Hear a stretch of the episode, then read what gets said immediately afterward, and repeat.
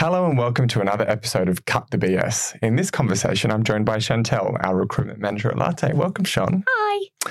Today, we are talking about if size matters. This is when it comes to where you work and what size of a PR agency. So let's start with the poll that we ran on LinkedIn. And we asked our PR and social media community, where would you rather work, a big agency or a small agency? What do you think came out on top, Chantelle? I think I'm biased because we only work, we tend to only work with small to mid size. We've we've had some big clients come to us, but Yeah. um, I think small to mid size is where people would want to work more than the big agencies. Yeah, it was actually a bit of a 50 50 Oh. split. So, small agency did win. There was 57% uh, said that they would prefer to work at a, at a small agency, with 43% saying a big agency. Why do you think small agencies came out slightly on top there? Again, I feel like I'm biased because I work at a small agency, but I think I think you just get more exposure to different elements of the business. From what I've heard, if you're at a big agency, you're very in that job level title and you do your job and that's Yeah. basically it. Whereas at a small agency, they're scrappy, they're entrepreneurial. If you want to do something, they're like, yep, go and do it. Um, Yeah. So I think if you're that type of person who wants to have a, a broader variety of jobs, I think that's why. I agree. And I think the results being 50 50 also Mm. show the difference in personalities, um, where, you know, some people are just more a big, big agency type of Mm. person. They want structure, they want the learning and development um, program in writing, Mm. and they want to do, if you're an account manager, account director, they want to do, I'm an AM and that's that's what I'm here to do. Um, whereas in a, as you said, in a smaller agency, you get to kind of be a little bit more entrepreneurial, have your ideas heard, maybe make changes at all different levels. You don't have to wait to to get to the top. Yeah. Um, I think some ways as well, you're you're not as indoctrinated into a way of doing something in a small agency because they're a lot more fluid and adaptive to the market. Yeah. Would you agree with that? I think yes and no. There are some small mid-sized agencies where I've heard that it can be quite cultish and it's like it's Mm. our way or Good point. no way. Um, and then there might be some bigger agencies, I'm sure, as well, where they're made up of all different types of people and it's a bit more collaborative. But I'd say on a whole, Mm. Big agency or a big machine, and I think it's like you got to do it this way. And this is uh, this is my what I've heard. Obviously, I haven't worked in a PR agency Yeah. before, but yeah, it seems to be that way. I feel like we both know that one agency Yeah. very, very cultish. Yeah. and I was going to get it like that, but I was like, no. Yeah. We won't mention them. No. So, what do you think the common misconceptions are about small agencies? I think job security is a big thing that people worry about, especially on the other side of the pandemic now. Yeah. I think a lot of people assume that a small agency doesn't have the budget to keep them on, or Yeah. if you're last in, you're first out, and that a big agency has more processes in place to keep you. Mm. But what we actually have seen um, a lot of the times through COVID and, and before and after that, um, bigger agencies and the global agencies restructure a lot. And that means just chopping people sometimes. And there's no reason for it a lot of the time. It's just you go. Yeah. Mm. I even feel like there was this period earlier this year Mm. where there were some redundancies being made in the big agencies because the tech market was saying, I was like, this has, th- this doesn't feel like it's being related to, to the tech market. And I know that they look at forecasts and trends. So they will go, okay, the VCs are pulling in money. It, Yeah. It's looking like a potential rec- recession is on the horizon. Mm. So we're going to trim the fat now because we need to ensure we're hitting our profit Yeah. uh, our profit mark. Um, do you think that in a big agency, sometimes you are just a bit more of a number on a spreadsheet versus at a small agency? I think what it feels, it feels like that. I don't want to generalize because there are some people I'm sure in the big agencies where they love it and they think Yeah. the culture's great and they feel like they're And respected. they've been there for years. Yeah, and you mean you see some people and they've been at a big agency Yeah. for like 20 years, and there must Yeah. be something that keeps someone there. True. Um, but I think, yeah, I think on a whole, small agencies, you tend to work closer with like an MD or a founder, no matter Mhm. your level. And I think then you feel like you're seen, heard, respected. Yeah. It tends to be more of a like open conversation at a smaller agency, whereas at a big agency, it might have to go through your line manager and then it goes through their line manager Yeah. and then it goes to HR, like HR. It's different, I think. Yeah, I think you're right as well that with the with some of the big agencies, Mhm. certainly not all of them, they do go through constant restructures. I know one of them has gone through a restructure almost every three years Mm, because I've had heads of departments come to me saying, "Oh, they've just restructured the department Mm. again." I'm like, "Oh," and it's the same agency that that keeps doing it. yeah.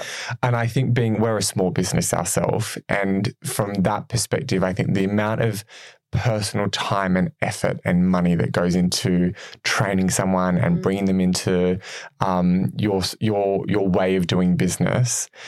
If I was to then lose that talent, it's such a bigger hit to the business than it is just that churn and burn of like, yep, next person in, bum on the Mhm. seat. Okay, off we go. Yeah, I agree. Yeah, and I don't think candidates are aware of that. No.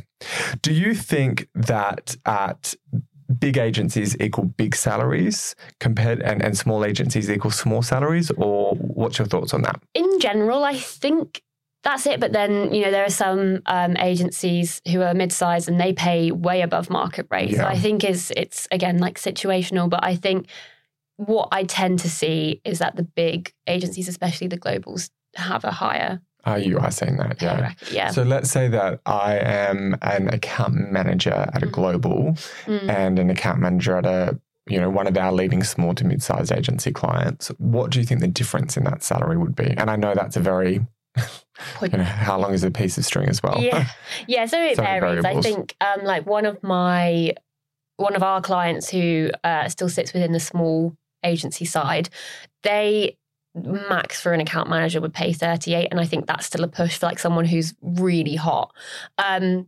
whereas you'll see and i've spoken to some account managers from some of the globals who are already on 40k and they're six months in yeah. um, but what they don't have is the host of benefits, maybe, and and the progression opportunities that the small agency would have. Yeah, yeah, got you. Do you think um, that that small agencies there's this this um, perception that small agencies you get no benefit? So you know you you're sitting on the dirt. There's no um, there's no there's no chair for you to sit in, and there's no healthcare. What, what's your thoughts on that? Do small agencies offer benefits? They do. I think it depends how old they are in their journey. When they're starting out, the benefits are going to be less than someone who's 10 years old. And Yeah. I think that that's just expected. Um, but they do still offer some. Mostly the, the easiest, not the easiest thing, but the, the most common thing that every agency does offer is some form of bonus, whether that be on the spot or profit related or whatever. Um, even small agencies will do that. I think healthcare doesn't really tend to come in until you're more established and you're more comfortable in okay, we've got enough clients to be able to offer this to everyone. Um, Yeah. But some of our clients don't offer healthcare until you're like associate director level upwards. I think it's just dependent on the agency. Yeah, that's very true. I think as well, what I've found with the smaller to mid sized agencies, they can get a little bit creative with Mm. their benefits. So there tends to be a lot of the small to mid sized that are taking their, their team away Yes. somewhere in Europe. So we know that Milk and Honey go to Morocco every year for a Mhm. four day getaway with the team. Yeah. Words and Pixels, I think, just went to Spain, did they? Yeah. Woodrow went to Tuscany last year. Yeah. And New Communications just did a trip to Barcelona where they take the whole team. So there are some really cool offsite benefits that come along with that. But also, um, some are starting to introduce the the um, unlimited holiday allowance. Mm. Manifest actually have a fuck off bonus. Amazing. Yeah, that's literally where uh, if you've joined, I think it's with and, and you're within probation, you've decided Manifest isn't for you, they will pay you a thousand pounds to fuck off. I love that. Yeah. I think that's amazing. yeah. Yeah. and they're all about you know what we want people to who want to be here To be um, to be here, and we want to help you make a clearer decision about what's right for your Mm. career. So it, it's actually done in a nice way, even though it sounds a bit cutthroat. Yeah, um, Third City offer a really nice one because it plays into their B Corp status. Um, but if you don't fly on a plane that whole year, you get an extra day's holiday. Ah, that's cool. Yeah, so encouraging you not to. Third City do that. Yeah. I didn't know that. Yeah, it's pretty cool. that would be difficult to do though. yes, for you especially. yeah. I can't get here by boat.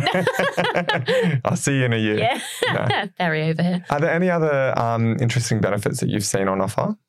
Um, I really like what Woodrow do for Woodrow women. Um, Yes. And they and Lakshmi wrote a piece about this in PR Week, I think, Mm. last year. Um, but you know, the industry is predominantly women, but there's not really any processes in place to look after the women who making up the majority of the industry. So um, they have a they have like certain care for period leave, kind of like a Mm. don't ask, don't tell thing. If you want to work from home, um, their office is stocked with period care. Um, they have really good maternity and paternity. I think it's, they just call it parental leave. It's the same Yeah. everyone. Um, and then they look after women in terms of like if there's a pregnancy loss or anything like that or Yeah. fertility treatment. They're the first agency I think to really openly talk about looking after women. Um, Yes. And I think that's massively important. Um, and then Milk and Honey have just launched uh, their exchange program between their offices. So Oh, you cool. can go and work between different offices if you want to, and Yeah. also their work from anywhere in the summer. So if you want to go traveling but still want to work, Yeah. you can go and do that. Are you seeing those types of benefits being offered at the big global agencies? Not that I've heard. Yeah. I think there are some travel opportunities within some of the, the globals. Um, I had a candidate who had an offer from a global, an offer from one of our clients, and the thing that tipped them over the edge was that the global was able to offer travel opportunities, right. um, like around the world. Yeah. So I think some of them do, but I don't know how how many and how often you get to actually use that. Yeah, I don't feel like I've, I've got enough insight to to say what the, the big agencies. We've just started working with one actually uh, in the tech space, Mm, um, and their benefits are really nice. But I wouldn't say that they've got some of those same similar things that are on offer at Milk and Honey or uh, Manifest and those types of agencies. I think it's all about how you package it up as well. And this is what you constantly and what we constantly tell our clients, like make it fit your brand. Yes, So like with milk and honey, everything fits into the hive and and like bees and all that kind of and it's really cute. And I think even if your benefit, what you're offering is like standard, the way you tell it, your people in PR, they want to hear a story. They want to hear how it ties into your culture. That's what makes it really appealing. Totally agree. So instead of saying we give a, a gift to the team every quarter, Yeah. call it a swag drop, Yeah. or you know, or try and relate it to your brand Yeah, in some way. Exactly. Yeah, I agree. Yeah. Um, when it comes to uh, environmental commitments, Mm. do you think there's a difference between the big and small agencies? Yes. I think we know that the globals, most of the globals and some of the big agencies work with big oil Mm. and um, clients that negatively impact the world and the people that live in it. Yeah. Um, we've obviously signed the Clean Creative Pledge, so we couldn't work with a client that has those types of accounts within their, their roster. Mm, Um, but I think you see a lot of the small to mid-size agencies are either B Corp or they're signing clean creatives and they want to make an impact and they want to tell stories that mean something. yes. Um, whereas, and it's not to say that the globals don't have the, this ethos or that people who work there don't have this ethos, but I think it's yeah a massive difference. yeah. I think at the globals, you have the people at the top that are caring most about profit. Mm, And then I'm sure you've got team members in there that care about the environment and, and the world, yeah. but they have less of a voice. Yes. In the small agencies, you've got MDs at the top that care about the world and and and profit as well. Mm. You can have both, Yeah. but also that your voice is is much louder in those smaller agencies. Mm. So I know in Latte, it was a it was a group decision for us to say, yeah, we're going to sign the clean creatives, but everyone was on board with it and everyone wanted it. And if we were to take on, I th- I remember actually we are going to take on. Um, a horse racing client, and I remember you saying, "Dean, not sure if that's that's right for us, and that doesn't feel right." Yeah. um, and we kind of checked with clients on the ethics and you know that you have a voice it's heard it doesn't Mhm. have to filter all the way up to a global ceo Yeah.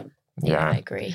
did you see on linkedin this morning the clean creatives campaign at cannes uh, festival No, I haven't. uh, they had um, richard edelman the the chairman of edelman wow. uh, and I think one of his sidekick executives, they were being followed by clean creative um, protesters with signs saying, I profit from purpose and greenwashing. I accept uh, uh, fossil fuel giants. Wow. I mean, how else are they going to hear? I mean, there was one of the, I think you spoke about it on another podcast, but one of the globals got smoke bombed and it's still Yeah. not changing anything. Helen and we're get, yeah, and we're getting people come to us at those agencies saying, I can't do it anymore. I don't, Yeah. I feel like I'm greenwashing or it doesn't align with my morals. And that's what I think we see a lot of people leave the globals to come to the small Yes. mid-sized because they stand for something. So, do you think in the fight for talent, Mm. this uh, movement of B Corp and clean creatives and doing better for the world Mm.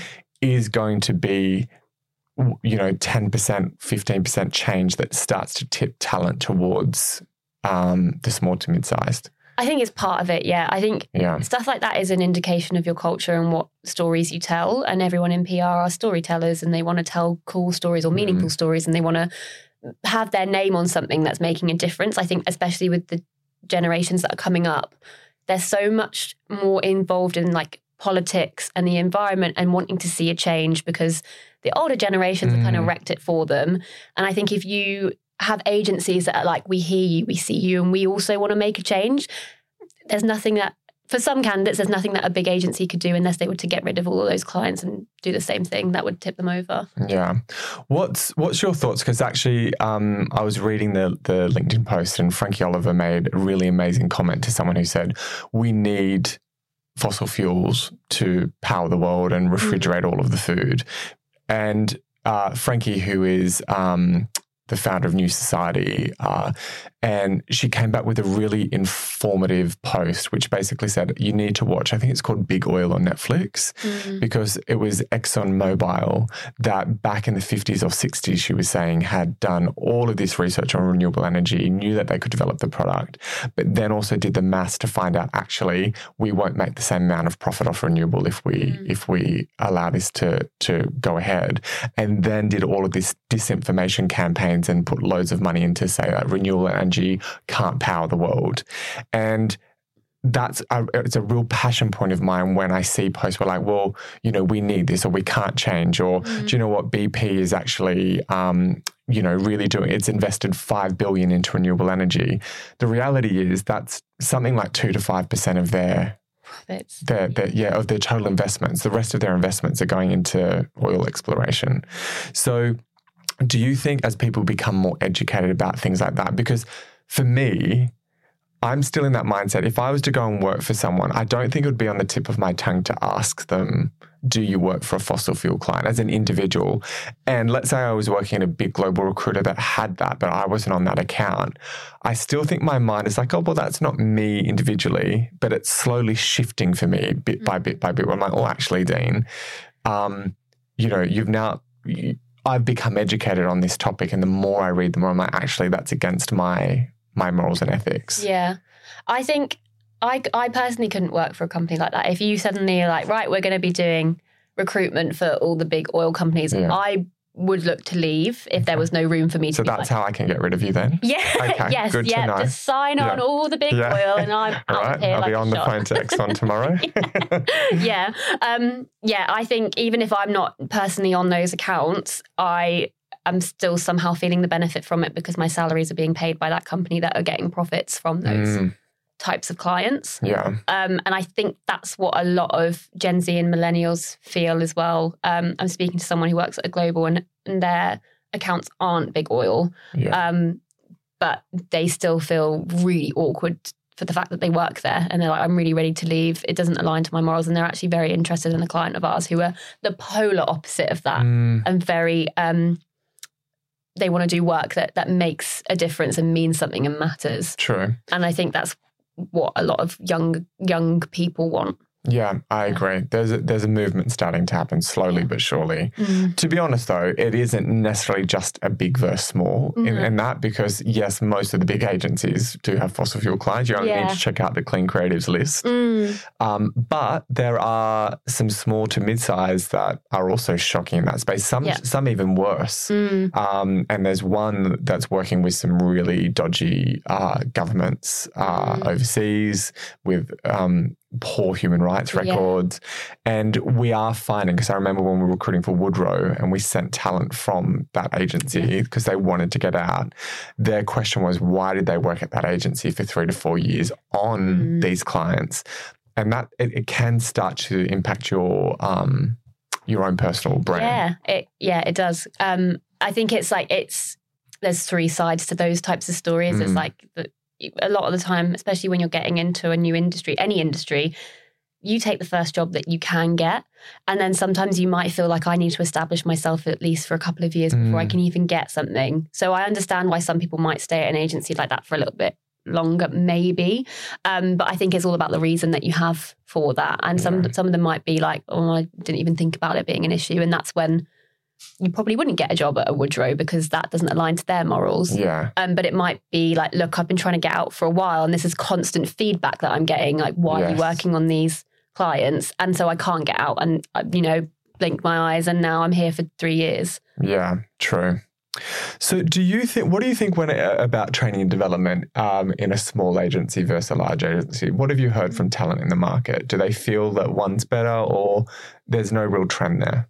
I think some clients feel that global agencies, especially, are better. They like Mhm. more at the maybe from entry level up into account manager. Yeah, They like people from a global because their their training and development programs are so rigid. There's so much structure and process. And by the time they get to an AM, you know, they're the best people who can write a press release. No one's even going to look at it. Like it's good to go. They'll have a big book of contacts. Um, but I think it's a misconception that small agencies can't train well. It might be a little bit more on the job, but like you said, it should be what was the split? Um, 10% paid, 20% formal internal training, and Yeah. then the rest on on, the, job. on the job, and that's applicable whether you're a big or a small agency. True. The majority of it is going to be on the job. yeah, Um, but there are some agencies, small agencies, that have really good training and development programs. Hope and Glory is one of them. I think they they train some of the best people in consumer PR, and that's why so many people want to steal their team because Mm. by the time they get to whatever level, it's like they're the best of the best in consumer. Um, same with like uh, Milk and Honey and uh, Willful Group, who have a paid training and development Mm, program. So you have a budget per year. mm, Um, I think that's really important. And I think, yeah, I think all agencies have their own unique. I think what is um, key to remember is every agency will train in a different way. So you're not all going to be trained in the same way. And so for it, your training will fit some agencies, but it won't fit others. yeah, true. Do you see any issues or challenges that talent faces when they're moving from a small to big agency or big to small? Small to big, I've heard. I think they're either size is like Marmite. You either love it or you hate Yeah. it. I don't think there's an in between. You tend to go for one or the other. Um, I think if you're moving from a small agency to a big, I think it's a big culture shock. You probably aren't heard as much in the business. You Mhm. probably have to go through way more layers for everything. Um, promotions and pay rises are very different at a big agency. And I feel like you have to stay in, from what I've heard, you have to stay in that box of Yeah. whatever level it is that you're in. Yeah, I think also moving from big to small is a culture shock because suddenly you have a lot more responsibility. You're expected to just do things Yeah. um, without as much hand holding or guidance or oversight. Mm, Um, and I think naturally, what I've from interviewing people who have started at small agencies, I think you have to be a bit more scrappy. yeah, And so, it's not to say that that's a bad thing if you're not, but I think you have to be aware of the cultural differences between the two two sizes, um, and just be aware of what you're going into. It is different. They're both different. yeah. It's a good neither point. is bad. Neither is good. That's true. And do you find that some people make the shift into big to small and vice versa? Uh, and they go, oh, that's not for me, and then shift back? Yes and no. I, when I've spoken to people at the kind of anywhere from like AE to AM leaving a big agency, they quite like going into a small agency. hmm I think if you have been at a big agency all of your career, going into a small is probably not for you. And then you'll come out, you'll be like, oh, this is nothing that I know. It's completely different to everything that I've done for the past 10 years, whatever. And so they go back into a big agency. Same, same the other way around. I think Yeah. you spend all your time at a small agency and then go into a big company, you feel like it's just your cog, maybe, Yeah, machine. that's true. So let's say I am a MD and I'm, Mm. I'm running an agency of 15, 20 people, and I'm struggling to attract talent for my business. Mm. What would you say, you know, the top two or three tips are that I can implement to help me attract talent more effectively? Look at your employer brand. hmm I think if you're, I mean, you're in PR, you tell stories, and that is, you have to tell your own story. Um, and I think candidates want to see that. What's the type of work that they could be doing? What's the flavor of your business? What's your culture like? And um, two people who I think do that, or two companies who I think do that really well, uh, Here Be Dragons Mm. and Milk and Honey. Mm, They're they're constantly talk, PRing themselves, and yes. sometimes that can feel like a brag, but it's important because in the I don't even know how many agencies there are in London these days. If you're not constantly talking about yourself, you will go under the line. No one will really know about you or think about you. Whereas I think you see so much about those two agencies that they're constantly top of your mind. Yeah. So employer brand I think is really important. I think also talking to your team about what they want. Obviously not everything is easy to implement Mm, and there has to be some like you have to be realistic about it but there might be that your training and development isn't structured enough and a lot of people want that so try and i think the best way to attract talent is to make sure that your current team is happy because if they're happy they're not going to want to leave yeah. and if they're happy more talent is going to want to come in because True. they've heard about how lovely your culture is or whatever True. And give it a damn good interview experience. yeah oh my god that's the most important thing ever I, so much frustration comes from people who don't know how to run an interview on the hiring manager's it's side insane. yes Candidates walk out and go, What the fuck was that? yeah and then they go and tell 10 of their friends. And then we headhunt other people and say, Oh, actually, my friend interviewed there and they said it was horrific. yeah I don't think people realize how damaging a bad interview experience is. It's so damaging. And everyone in PR knows each other. Yes, you're working for each other's competitors, but it's, you know, it's awards season and everyone has a few drinks and they talk about their experiences or they're all friends. I think you have to really view it from a hiring manager's point as a two-way street. Yes, Yeah. you want to make sure that that person can do the job and will be good for your agency, but you also want to make sure that you seem attracted to them, especially when they're getting 20 headhunts a week. yeah, insane. Yeah. Do you think so? There's big and small agencies, and then there's micro. and so I would say these are agencies that we would say are around kind of six and under. Mm. And some are bubbling away and they'll never be more than that. Some are in high growth mode. Mm. Um, what do you, do you think there's a difference of joining a micro agency? What do you think the pros and the cons are of that for, for talent out there? I think size isn't important, it's what you do with it that Oh, counts. mhm. Yeah. um, I think it, it's it can be unnerving. I think it depends on the level of the candidate and also the type of way that they work. You get some people who see a micro agency and they think this is amazing. I can make my mark here and do something Yeah. um, and grow with a company, and that's really really exciting. You'll get some people who think this is going to take a lot of work. Yeah. Um, and so I think it depends on the type of person that you are. If you can step out and see the bigger picture and you're like, they stand for something, I love their culture, I love their ethos, the founders are great, I could really do something here. I think there is an attractive opportunity. Yes. If it's something that's just, mm, we don't really know who we are, we don't know what we're doing. And yes, that takes time to find it. And I think it took a while to find like who Latte is, and that's Yes. natural. But I think if there isn't that kind of like, mm, Yeah. this could be something, Yeah. then it's not obviously attractive. I agree. And I think there's some great examples. of Latte is one of them where we are essentially a micro business of seven people now. Yeah. Um, but I think there is so much, you know, and, and that is for some people and not for others. Mm. So, you know, if we think of Hannah, our marketing exec, leading this podcast series, all of our marketing programs, really learning as she goes, bringing in an external consultant. If we look at you joining as a talent exec and then having three promotions in three years to now leading the London team, Mm. That comes with opportunity. Whereas I think if it was a much bigger agency, you'd be a little bit more confined, but that would also Mm. have its other benefits.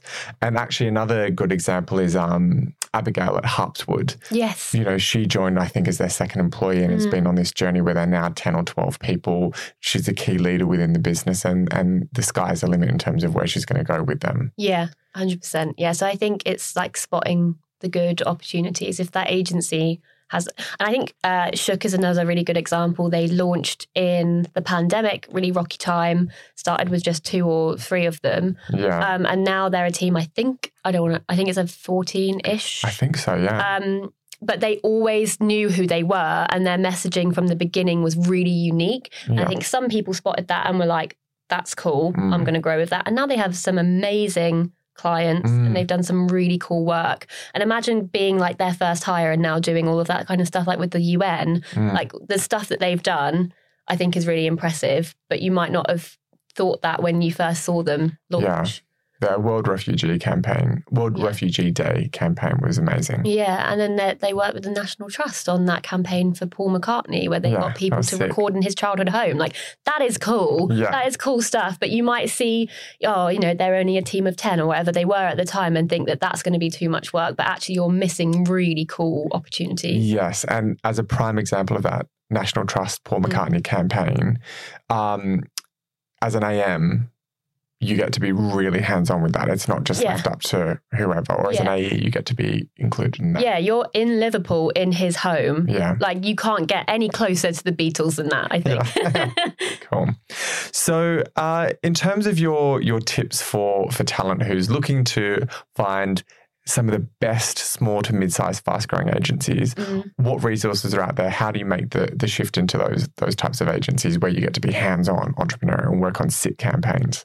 I think really assess yourself and see if that's what you really want. Hmm. The campaigns are cool, um, but I think if you're used to being in a box and doing things that only an AM would do or only an AD would do, going to a small agency, you'll probably find that that's really tough. Hmm. And that's okay. So I think just be aware of like what your strengths are and how you work. Um, and then in terms of like the research, I think you want to like re- if you don't already like read industry news, listen to industry podcasts because that's the types of media that is talking about all of these really cool agencies that are, are starting up. Um, and then also not a plug, but if you if you go to a recruiter like Latte who specifically focus on small to mid-sized agencies. We have a whole roster of, I know we're biased, but very cool agencies who might be under the radar right now, but are going to be somewhere. Yeah. I think you can then get a flavor from. I mean, there are other recruiters who, who have those clients as well, of course. I no, think there aren't, Chantelle. just us. Yeah. Um, I think I think you have to spend your time doing your research and kind of also looking at like what's important to you. Is it morals and the type of work that they do and the types of clients that they have in terms of like are they giving back to the, Yeah. the community?